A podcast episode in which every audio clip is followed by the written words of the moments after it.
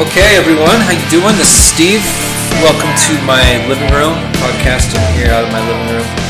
Uh, it's been a while. I am fully cognizant of that.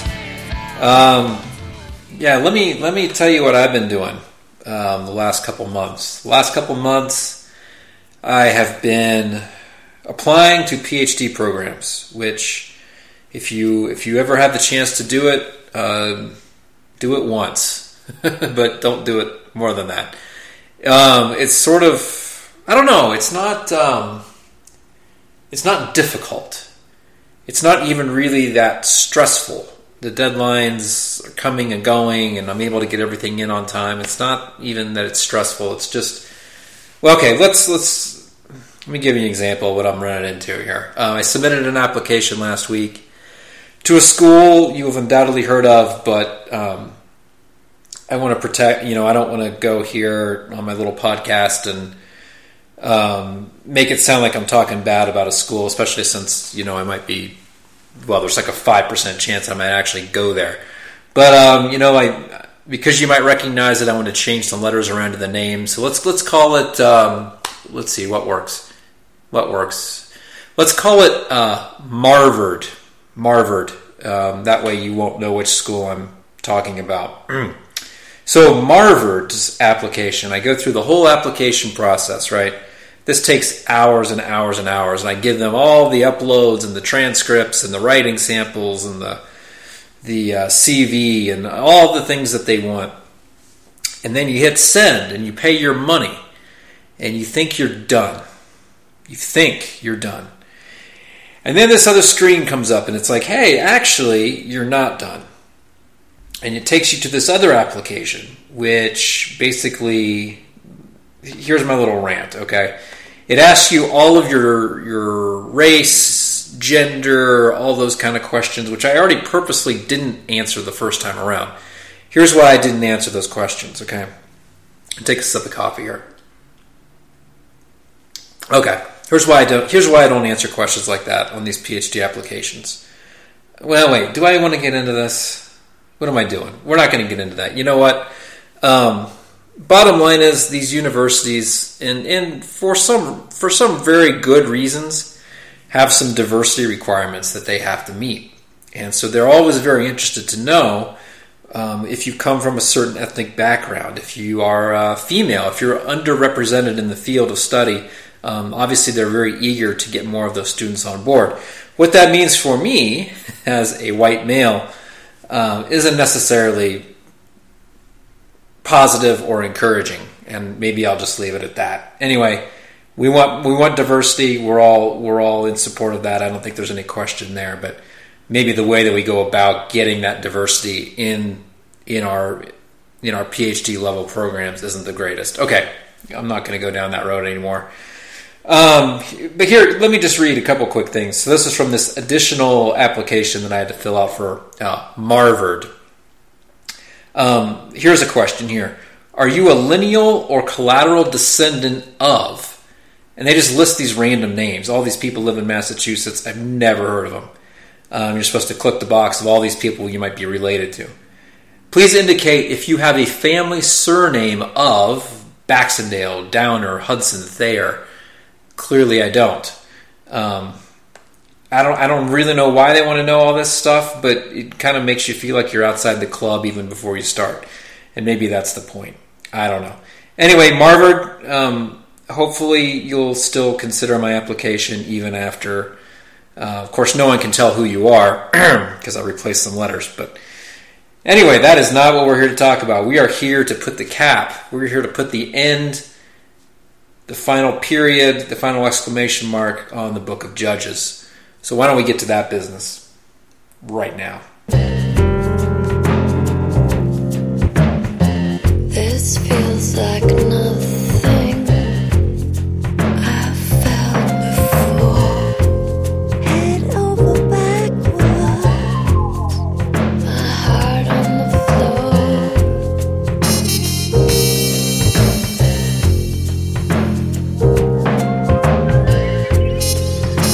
Okay, so the way I'd like to do this, kind of to summarize everything that we've talked about, I just want to go through very quickly and summarize um, by podcast, by chapter, what we what we uh, cover, the things that kind of the main topics, the main points, and then I just kind of like to wrap it up with some final thoughts. So, uh, if you remember all the way back, we're talking a year ago. A year ago, we started looking at Judges. I can't believe it. Chapter one. Chapter one we pointed out that Joshua and Judges go together, that these two books are meant to be written, or meant to be read rather, as a single unit. There's three problems that we learn of at the beginning of Judges, following from the book of Joshua. There's three problems.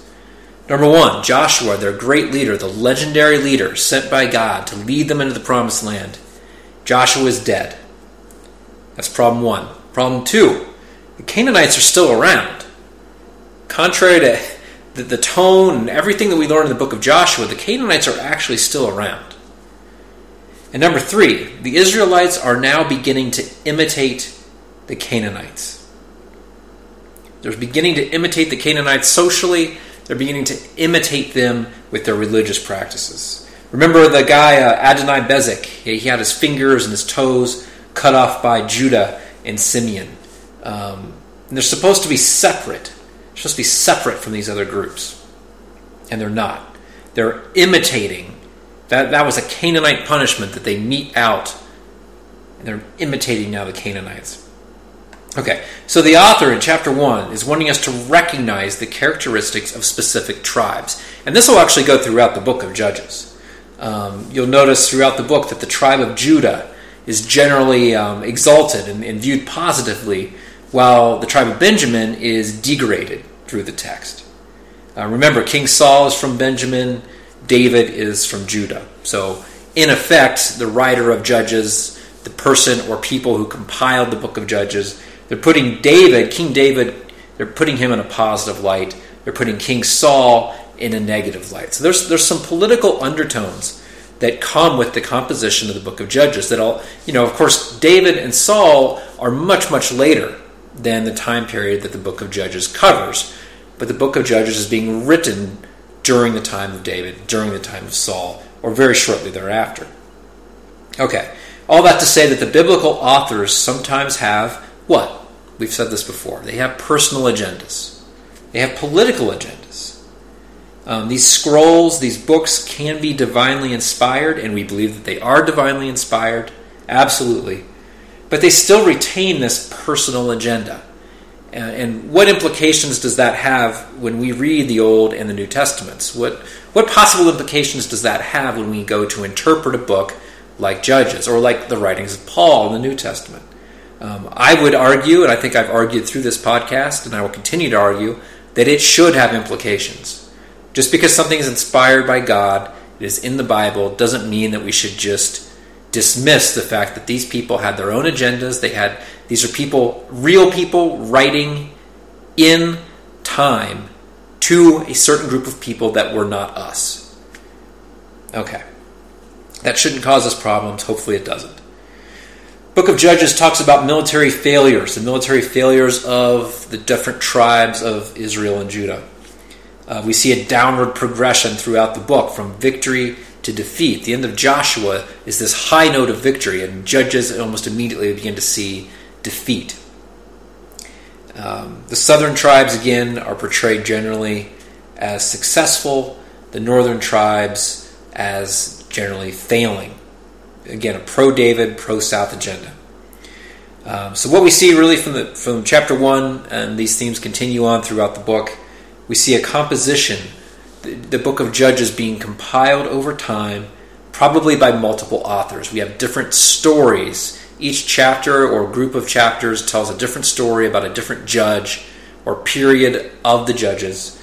Um, different time periods, probably these originated as oral tradition, um, but they reflect actual history. The, the period of Judges, from everything that I can read, everything that I can get my hands on, the period of Judges probably was a real historical time period in the history of Israel. And so the book of Judges is here to tell us just a few selections of what went on during that time. Okay, chapter 2. Chapter 2 Yahweh is going to remind the Israelites of the Mosaic covenant. We talked about this idea of covenant and why it was so central to the theme of the book of Judges. Okay, is the God of the Old Testament vengeful? Is he violent? Is he judgmental? Did Jesus come to save us from this violent, judgmental God? Now, he came to save us from something. But did he come to save us from God? And we wrestled with that question. I also said during our podcast of chapter 2 that people who say that the God of the Old Testament and New Testament are different gods, those people do not know their Bibles to the extent that they should be making a statement like that. I maintain, obviously, the God of the Old Testament is the God of the New Testament. Now, are they being described differently? Are they being talked about differently? Yes. Again, part of the reason why we have to be very careful to understand what the Bible is. It, it spans thousands of years from the first book of the Old Testament all the way to the last book of the New, the book of Revelation. We have a couple thousand years of time that we're talking about in there. Did the Israelite concept and view of God evolve during this period of time? Absolutely, it did. But the New Testament version of who God is, God the Father, does not differ so substantially from the Old Testament to make them different gods. They are describing the same God, but we have different cultures filtering their experience as they talk about and as they describe this God. Okay, we also talked about in chapter 2 how modern day Christians need to understand that they are in covenant with God. If we want to understand Christ and his sacrifice, we have to understand what a covenant is. Jesus' sacrifice is framed in the world of a covenant. We talked about how a covenant contains blessings, it's an unequal agreement between a person of power and a subordinate. It's a legal document, it's written in legal language. The more powerful party is legally obligated to penalize the more subordinate party if the terms of the covenant are broken. So we see God over and over saying, Hey, I'm going to have to punish you now. You have, you have violated my covenant. You've been worshiping other gods. You've been unfaithful to me, and so on and so forth. He's like, I am bound legally by the covenant that I made with you to now punish you. So the Old Testament God is often simply acting in accordance with the covenant that he and the nation of Israel, in effect, signed together and agreed upon. And so when we see Yahweh, the God of the Israelites, then punishing Israel, and then he says, You know what? Now I'm going to have mercy on you. I feel, I look at your suffering and I take mercy on you. That is Yahweh actually violating the own terms of his covenant that he set up. And he's saying, You know, you don't deserve mercy because of your actions, but I, am, I will freely give it anyway. And that is why the God of the Old Testament is the same as the God of the New Testament. If we understand the covenant, we understand why that is true. Okay.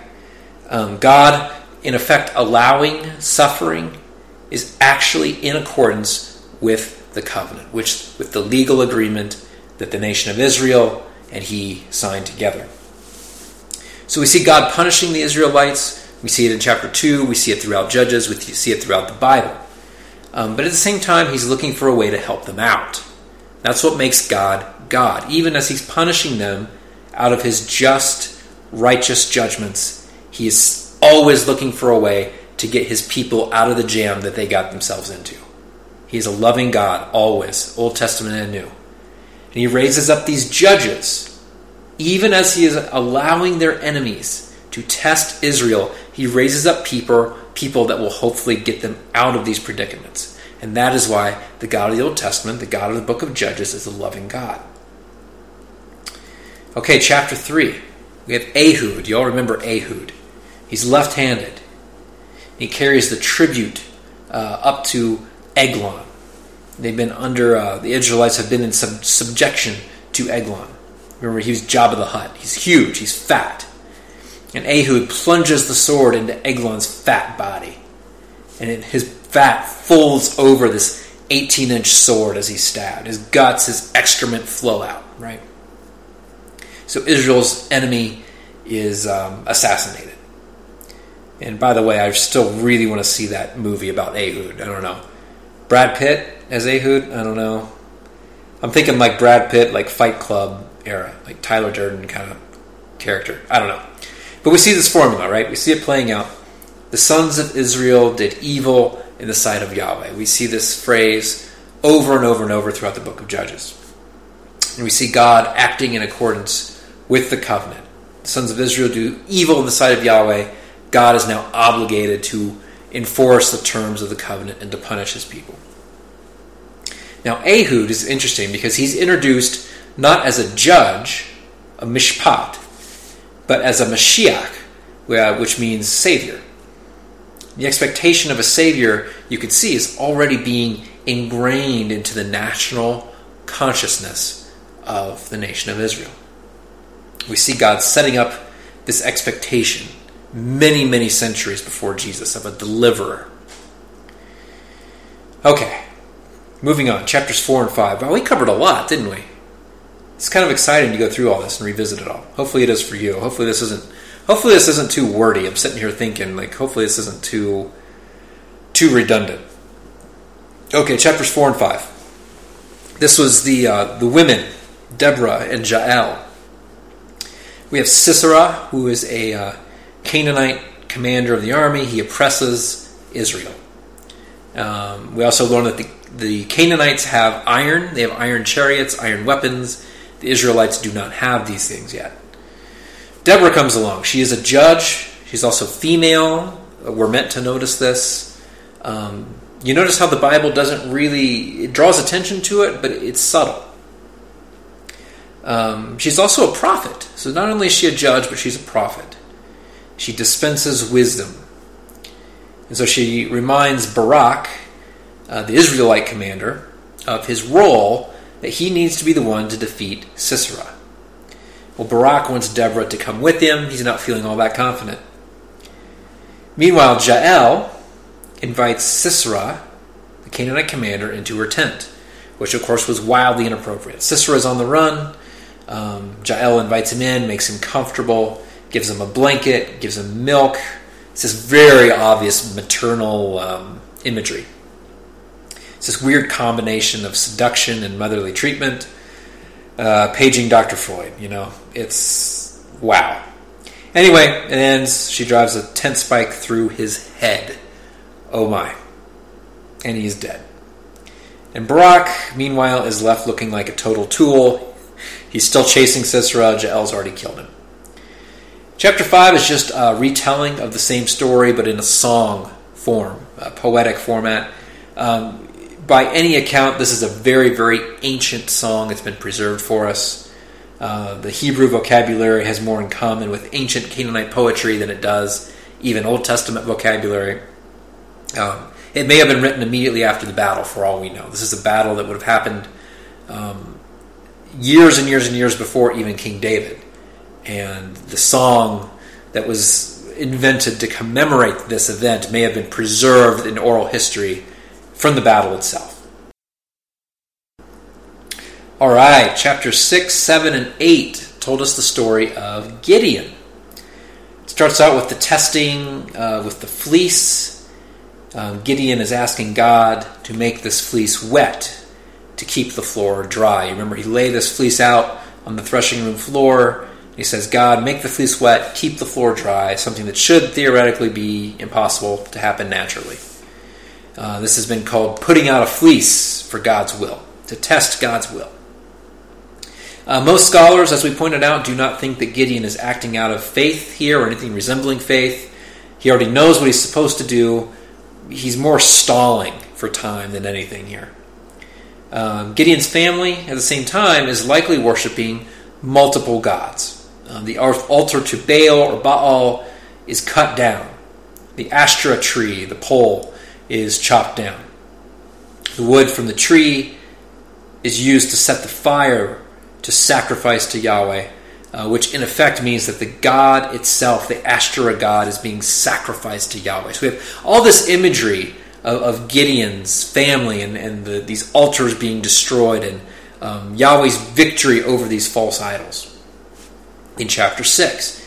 Chapter 7, Yahweh tells Gideon to reduce the size of his army. Remember, Gideon has gathered an army, and Gideon, uh, Yahweh rather tells Gideon to whittle it down. Um, Gideon overhears the Midianites, his enemies, telling one another of a dream that they've had where Gideon is victorious over them. So he's encouraged, and now he's ready to fight. So we see Gideon requiring a huge amount of reassurance from God, from his enemies, um, before he, he's finally ready to take action.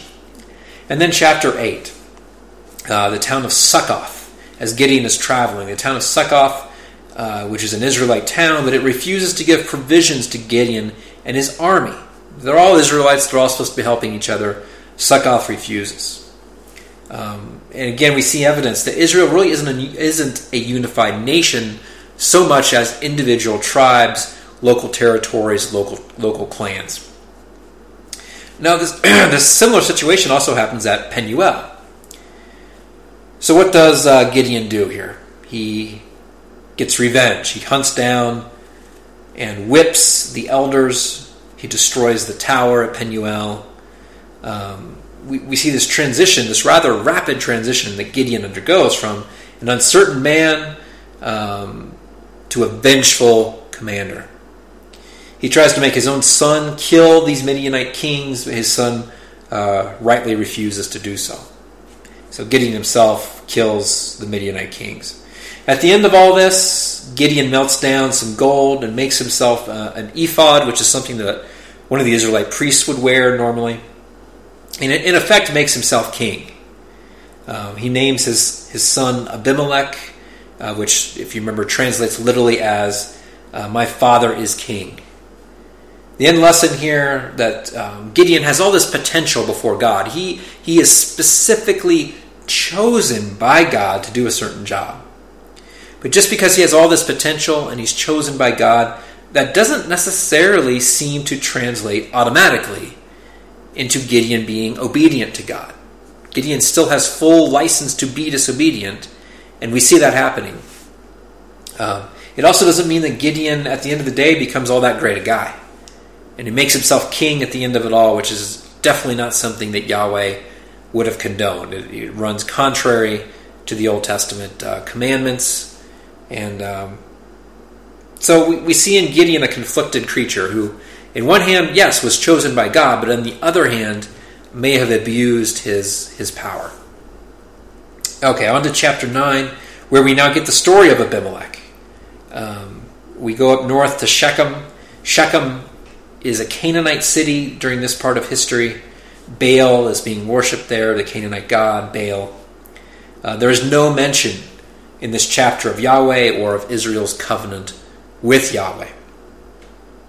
Now, Abimelech goes to Shechem and he makes this case, this very well thought out, eloquent case to the city elders that um, these 70 brothers that he happens to have, um, they should kind of just go away.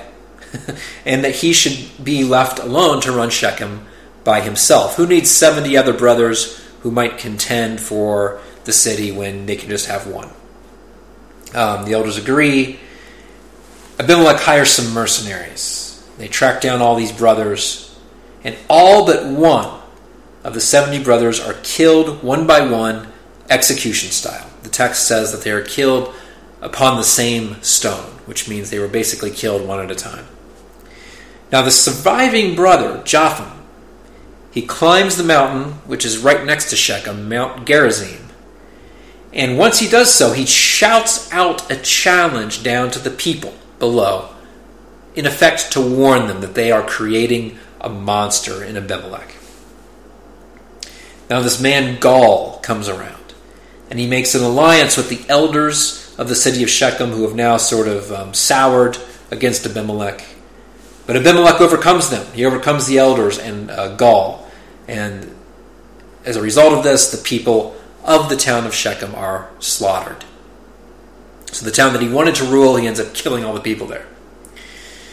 Abimelech then goes to Thebez, which is nearby, and it's here that a uh, woman throws a millstone crushing Abimelech's head. Um, Abimelech is wounded. He sees this. He tells his soldier um, to kill him because he doesn't want it to be known that a woman was the one who, who basically killed him. Uh, we see here we see here a cautionary tale uh, against ambition, which we've already started to see with Gideon. Now we're seeing with his son. We also see a cautionary tale against raw emotion going unchecked. So not only against ambition, but Abimelech doesn't have any accountability here. The elders certainly aren't providing it for him. Um, he kills all of his family, all of his brothers. And he's just sort of left to his own devices to do whatever he wants. Doesn't work out too well for him. Okay. Chapters 10, 11, and 12. Um, if you remember here, we were talking about Jephthah. Um, once again, Israel is doing sight, evil in the sight of Yahweh, as we've heard many, many times. And so Yahweh allows the Ammonites to conquer and rule over Israel. So Yahweh now reappeared in the narrative after chapter 9. Jephthah is introduced. He's introduced as literally the son of a whore, son of a prostitute, right? This is how he's introduced. He's an outcast. But he gets a reputation as a good mercenary who lives outside the law. So he's invited by the people of Gilead to lead them. And what we see here um, is probably we're seeing an indication of the leadership vacuum that it currently exists in Israel. They are so desperate for anyone who has the slightest leadership capabilities that they invite this guy Jephthah, who is an outlaw, to lead them. Now, Jephthah is going to enter into uh, negotiations with Ammon. When the negotiations don't work, they fail. And Jephthah makes a vow to God. This is the key of, the, of these chapters. He makes a vow to God that if God will only help him win over the people of Ammon, then he will sacrifice the first thing to come out of his house when he returns from battle. He'll sacrifice it. So he does win the battle, he comes back home, and it's his daughter who's the first person to come out of the house to greet him. Um, obviously Jephthah didn't expect this. He ends up blaming her. So now he's got to sacrifice his own daughter. He was probably thinking an animal would come out of the house. Instead, it was his daughter. Now he has to sacrifice her. And this is interesting. She, she reacts very calmly to her death sentence, which I, I didn't really think sounded all that right. I think her reaction has been sanitized a little bit. Um, it's just too rational for a young girl in this kind of a situation. Anyway, she asks for two months before she dies to mourn her virginity, which basically means that she'll never be married, she'll never have a family. And then we're told that she goes into the mountains with her friends. Um, maybe she's a total badass, I don't know. But she survives with her friends for two months in the mountains. There's got to be more to that story. Maybe that's another movie idea. Jephthah's daughter in the wilderness fighting jackals, I, I can't help but picture Tatooine and Jawas, and I know that's wrong and heretical, and I'm sorry for that. But that's what I'm picturing. Um, anyway, she comes back, and apparently she's sacrificed. Great movie idea.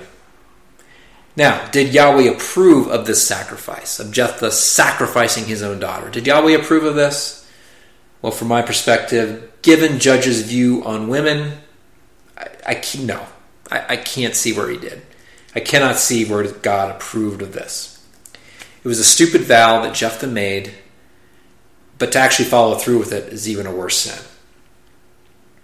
And then at the end of chapter 12, we see that the people from Gilead are now guarding the Jordan River, and the people of Ephraim uh, were trying to cross, but they would mispronounce the password because they have a northern accent, and that they would be killed. So it lends some historical some historical flavor to this whole story. It's something that uh, we would normally wouldn't really think about that these various tribes and the people living in the land have different accents, the same way that we do in the US, the same way that you do in Europe.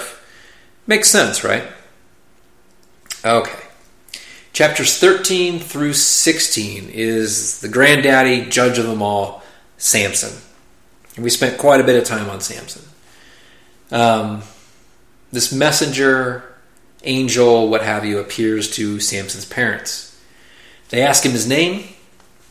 To which he replies, quote, It is too wonderful, end quote. In other words, how can you possibly be asking me my name? The ancient Near Eastern concept of reciting or knowing the name of a god, if you did this, if you knew the name of a god, if you recited it, that gave you access to that god's power. Okay, this was a common uh, concept in the ancient Near East. And so we see that uh, playing itself out as the parents interact with this messenger. The messenger won't tell them his name because they may abuse that power. Now the parents are afraid they're going to die because they have seen God, they've seen Yahweh. Now Samson, meanwhile, grows up and he wants to marry a Philistine girl. This is clearly against everything that they are commanded in the Old Testament in the law. Um, and we, we encounter this whole mythology now of Samson the killing of the lion, returning to it, and there's honey in the carcass. All of these stories.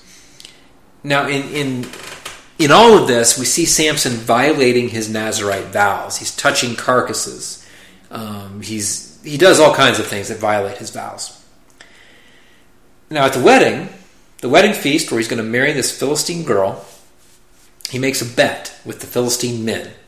And there's this riddle that he tells regarding the carcass of the lion that he killed.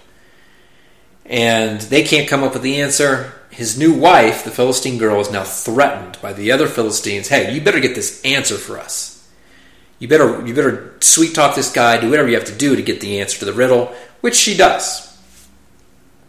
Uh, later, Samson goes to visit his wife, but her father has given her away to someone else. Now, the father wants Samson to, to marry one of the sisters instead. Well, Samson doesn't like this at all. What Samson does, he gets 300 foxes, he ties their tails together, torches in between each of the knots, and he sends the foxes into the crops. The Philistines then take the father and Samson's wife into the fire. So they're gonna they're gonna retaliate against this family that's caused all these problems for them. Samson himself is now going to retaliate, and then he goes to a, to live in a cave. So Samson is a wild mess. He creates a wild mess all around him wherever he goes. Now we have this thing with the foxes. You know, is it are we meant to accept that this was something that literally happened? I think that's absurd. I think it's ridiculous that is never what the Bible intended for us to think. It's it's it's humor. It's it's supposed to be blown so far out of proportion that we laugh. But did Samson set a fire in the crops? Hey, very possibly.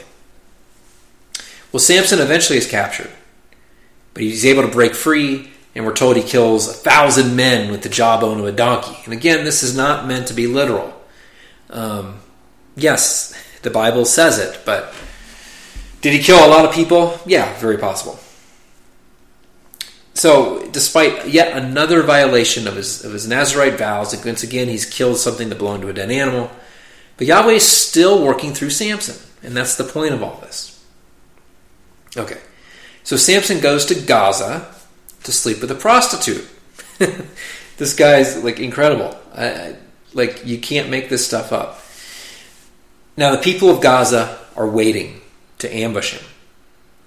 So Samson gets up, maybe earlier than they expected, after sleeping with this prostitute, and he rips the city gates out of their hinges and carries the gates up to Hebron. Now, what, what literally does this mean? It's 40 miles. 40 miles from Gaza to Hebron. He gains 3,000 vertical feet while carrying this absurdly heavy gate. Again, it's, it's meant to be humor, it's meant to be exaggeration. But he falls for this girl, Delilah, in the Sorek Valley, which is controlled by the Philistines. And um, the Philistines end up bribing her. They bribe her with an absurd amount of money, 550 times what an annual typical wage would be. Now, one thing that Sam, the story of Samson and Delilah does for us is it highlights the role of women, and this is true throughout the book of Judges. That we are meant to notice the power of women in the story, but we're also meant to notice their powerlessness. In one sense, Delilah here has all kinds of power over Samson. She has power of the situation. But in another very real sense, she is powerless. She is at the mercy of the Philistine men who have bribed her. She really doesn't have much of a choice um, if she doesn't want to get killed herself. So she accepts the bribe. We don't really know much about the motivations of, of Delilah. Did she really love Samson? Did she not? We don't really know. But you know the back and forth that happens between Samson and Delilah. Eventually, she wears him down. He tells her the secret of his strength, his hair, and while he's asleep, his hair is shaved off. The Philistines capture him because now the strength of Yahweh has left him.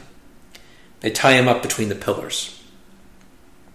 But Samson asks God for strength for one last time. His hair has begun to grow out again. He pushes on the pillars, and the Philistines fall to their deaths. Samson may have ended up doing the will of God by accident, really motivated by his selfish motivations. We learn that God's purposes get fulfilled eventually. Samson was a participant in God's work, but really his eye was not on God's purposes as much as his own. And you, and you see what happened to him. All right, moving on, chapter 17 and 18. If you remember here, um, these chapters are going to show us the breakdown of Israelite religion, whereas chapters 19 to 21, to the end of the book, shows us the breakdown in Israelite society. Okay, so 17 and 18, we're talking about the religion, the state of Israelite religion. We have this character Micah. And Micah's mother has made a series of idols. Well, Micah puts these idols into a private shrine after some other events take place, puts him in a private shrine, and has his own sons installed as priests. Now, clearly, this was not in accordance with the law, with Deuteronomy, with Leviticus. This is not how priests are made. You don't just appoint your sons to be priests. so, this is not indicative of the way that Israel is supposed to worship. And again, we're, kind of seeing here Micah's in the north. We're seeing a little bit of this anti northern attitude um, since this takes place in Ephraim. Like, look how bad the northern people are. Not that the southern people were really all that much better, but remember, there's a political agenda attached to the book of Judges. Okay. But and by the way that they're worshiping, we see Micah and we see the people who surround Micah. By the way that they are worshiping, uh, we see that the Canaanite ways of worship have overtaken the proper worship of Yahweh. Okay, a young Levite wanders north to Ephraim where Micah finds him. So Micah hires this Levite to be his personal priest. Again, Levites are not supposed to be hiring themselves out to be priests, um, personal priests. So Micah is using his idol, he's using his personal priest, in effect, to, to, in his mind, to guarantee Yahweh's blessing on his life. These are being used as totems. They're being used as like a lucky charm, basically. That if I've got my own priest, I've got my own shrine. Um, why would Yahweh not look favorably on me? Meanwhile, we have the tribe of Dan, and they're looking for a place to settle. Um, the Danites attack this peaceful town called Laish um, and ransack it. But before this, they had come to Micah's house and they had stolen Micah's idols. And they, at the same time, they also steal Micah's personal priest. They convince the Levite to come with them. Micah chases them down, but the tribe of Dan threatens him. He backs off. The Danites basically can do whatever they want with impunity, and Micah is left without any way of legal recourse. Okay. Chapter 19, we spent an extensive amount of time. If you remember, uh, that's where we had our, um, our guest interview with Deidre. Um, this is the rape of the concubine, the, the Levite's concubine. Okay. We see the woman, again, we're meant to notice her power, but also her powerlessness. And uh, we definitely see that in chapter 19. Her body is basically turned into a political tool. She's carved up into pieces and sent throughout the nation of Israel to incite them against the tribe of Benjamin. And this is the event that then spurs on the action of chapters 20 and 21. We are reminded once again that the, these judges were individual. They had their own local ambitions, and the tribes are distinct personalities. But now they're all going to come together in chapters 20 and 21. They're all going to come together to fight against the tribe of, Judge, of Benjamin that has been accused of doing these horrendous, awful things to the Levite's concubine. Never mind that the Levite himself was a horrendously horrible person. They leave that part out, conveniently. But because of the rape, all of Israel is now united against the tribe of Benjamin. Who they blame for this rape? Um, the Levite, again, scumbag among scumbags, focuses on himself, how he has been wronged, the insult to his honor when his concubine was raped. And he convinces the people to take up arms. And now the people are going to seek out God's guidance in attacking Benjamin. But this generic term for God is used, meaning that perhaps they, they may not even have even been asking Yahweh. They could have been asking some other version of who they thought God might be, um, some weird combination of Yahweh and Baal and Ashtoreth. Um, we're not really sure which God they're actually asking for favor here. In any case, um, this God tells them to go ahead, but they keep failing in battle.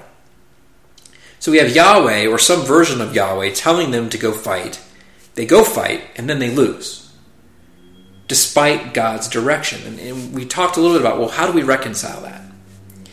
And then the ark, the Ark of the Covenant, suddenly appears in the narrative. And Aaron's grandson is now serving as priest. Uh, what this means, what this tells us, is that the book of Judges is not being presented to us in chronological order. Um, the ancient oral history is being preserved in this document because now we're going way back in time to Aaron and Moses, and Aaron's grandson is still alive at this point. And we know that the, there's a literary similarity between the ambush of Ai and Joshua and the ambush of Benjamin here in the book of Judges. One is the ambush of a Canaanite city, that's Joshua, but the other is an ambush against one of their own tribes, and that, of course, is in Judges. They're not supposed to be ambushing their own people. Well, the people of Israel now um, sit before God um, but again, which God? Do they understand really who Yahweh is, or they mixed him up with another God? Um, but they're afraid Benjamin might die out, and and despite what they initially wanted to happen, now they're afraid. Like we can't let one of our own tribes die out. And it's a comedy of errors after this. They kidnap the girls of Jabesh Gilead to give to Benjamin, killing all the others, even the, the non virgin girls. So these were likely very little girls who were abducted and taken to be wives. But it's not enough. They still need more girls for the men of Benjamin. So now the men of, Benjamin, men of Benjamin, let's try, try to say that a few times. The men of Benjamin go up to Shiloh and they hide in the bushes and they capture their wives, and there you go. So at the end of Judges, each tribe is once again isolated from each other, and, and it, it's messy. The book of Judges is messy because we're running to show the dysfunction here. There's no central leadership, and the worship of Yahweh has been corrupted. Okay, I don't know if you can hear this. There's this alarm going on outside, like every 10 seconds. So I don't know. Maybe you can't even hear it. Hopefully, it's not a distraction for you, but it's a distraction for me. It's kind of making me angry here. But anyway, enough of that. Let's let's summarize this whole thing. Okay, um, the Book of Judges. Here's here's here, let's boil it down. Multiple authors. Some oral tradition, some very ancient oral tradition. These stories, which were probably small, one chapter at a time, have been compiled together to make the book of Judges. So there's many, many authors. There might have been a couple different editors who compiled this information together into a single scroll, and that's why we get Judges. But even though it's a compilation, even though it's spread out over a period of time, it's not necessarily chronological. But yet, it probably reflects actual events that took place. The period of Judges is probably a historical time in the nation of Israel's history. So we should we should have a lot of confidence in the material within the book of Judges, as long as we understand um, that it, the writers had certain agendas that they were trying to communicate. Okay. The covenant with God is central to understanding the book of Judges, the same way that it is central for us as Christians today. Our own obedience is also framed within a covenant, modern day. Um, from Gideon, we learned that potential before God doesn't necessarily translate into greatness. It doesn't mean that you you yourself will be always obedient to God. God may have a great call and purpose in your life, and you could still you could still have some significant issues in your life that God is trying to help you work through. Um, God does not always pick the people who have everything together. God picks people who are willing to be obedient and are willing to submit to Him. Now, we didn't necessarily see that in the book of Judges. That's more of a New Testament theme. Um, but I definitely believe that. Okay, women. Women in the book of Judges, we notice their power, and we also notice their powerlessness. We notice in Judges 19, for example, how the woman is used as a political tool. And finally, we, we learn about Israel. Israel isn't really one nation during this time of their history. It's, it's, these judges have authority that's pretty localized over clans and tribes, but not over the entire nation. There is no king that governs all of Israel. The nation of Israel is fragmentary. There's no central social or religious leadership or accountability, um, which in part is one of the factors that leads them to demand a king in the book of 1 Samuel. All right, that's a lot of talking. I, I, hope this wasn't boring for you. I hope that this was something useful. I hope that's something that uh, yeah, that, that, neatly kind of summarized what we've talked about, and not the most artistic presentation, maybe. I know I just kind of regurgitated the material that we um, studied, but yeah, hopefully it's useful for you. Um, I think that Judges holds a lot in terms of not only understanding Israel's history and learning more about the context of the Old Testament in general, but um, I think it reveals something about the character of God that we have this society that is just breaking down, and the religion is breaking down. Society is breaking down. People are being mistreated. There's no accountability. We have this entire scene of dysfunction. And through it all, we see God attempting to get people back on track by raising up these judges. But the judges themselves are seriously flawed human creatures. They, though they have the potential to lead their people into greatness, into obedience before God, more often than not are choosing their own selfish ambition. And that's the way that history played out for the nation of Israel. And we see why, by the time we get to 1 Samuel, they are ready to have a king. Give us one leader, give us somebody who's going to hold the fabric of our society and our religion together. And of course, that we know from our Old Testament how that works out for them. But um, I think Judges is important to understand because it gives us a flavor of the character of God in the Old Testament being merciful, trying to work in and through human history to get people out of a desperate situation. And I believe that that's the way the covenant that we have with God works even today. That we see the sacrifice of Christ being very much the same model where we are sinful, we fall short of the glory of God, and here he sends his very own son to, to get us out of the predicament that we are hopelessly entangled in. And we see this as a hallmark of the characteristics of Yahweh, of God the Father. And that's why I believe the book of Judges is important, because it points to a consistency between the Old and New Testament gods. Okay, that is it for me. Um, signing off next podcast that I do, which will be much sooner than this one came to you. I know there was a delay of a long time between the last two podcasts that I did. The next one will come soon, and um, I'm going to surprise you a little bit. I'm going to I'm going to sit here. I've got some ideas for what I'd like to do next, and um, I hope you'll tune in. Shalom, peace to you. This has been so much fun for me. I hope it's been fun for you. We'll see you later.